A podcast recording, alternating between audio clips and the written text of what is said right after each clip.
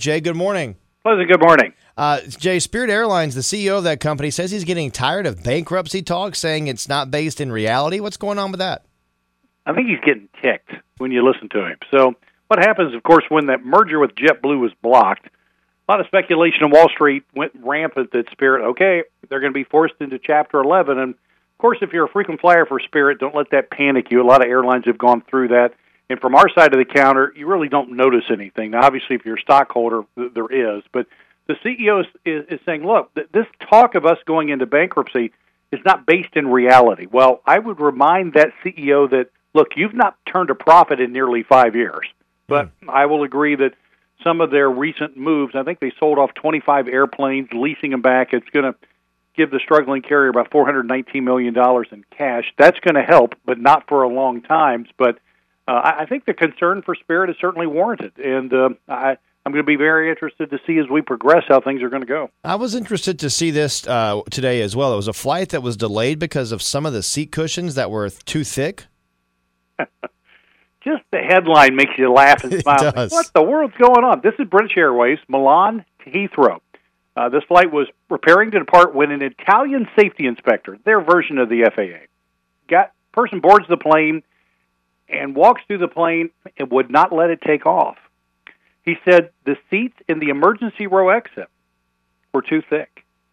Now keep in mind when you have a emergency row, it's a it's a very specific and unique part of the aircraft because the rows in front of uh, any emergency row exit do not recline, mm-hmm. and for all the obvious reasons. Because if you have a lot of reclined seats, you're trying to get everybody off the airplane in 90 seconds or less.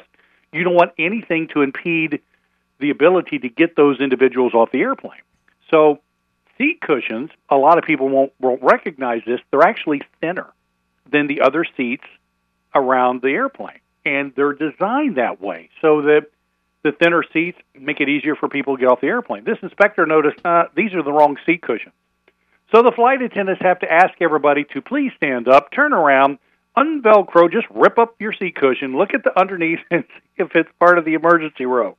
They spent an hour going through the airplane trying to find the proper seat cushions that went in the, the emergency exit so they could put them all in there, move everything around to make the inspector happy, and so that the plane could leave. I think it, the delay was about an hour as they went through this uh, scavenger hunt looking for the proper seat cushions. So, uh, yeah, it's uh, one of the few times I've ever heard of a flight being delayed by seats that were too thick. Now, from the inspector's standpoint, it was not something that should have been allowed. It's considered in their eyes a no-go issue, had to be fixed. It was safety related, blah blah blah. But yeah, first time I think in 30 some years I've ever had a plane delayed because of the seat cushions being too thick. But you understand why now? Those uh, it took place. Oh man, they say what they say: stick around long enough and you'll see everything. So I guess you know, I, I, a lot of people use that word, those words, and I'm like, wait a minute. You know, for, from my standpoint, I can't say that because I will never underestimate pardon me, the stupidity of, of people that travel because mm-hmm. any time that things happen,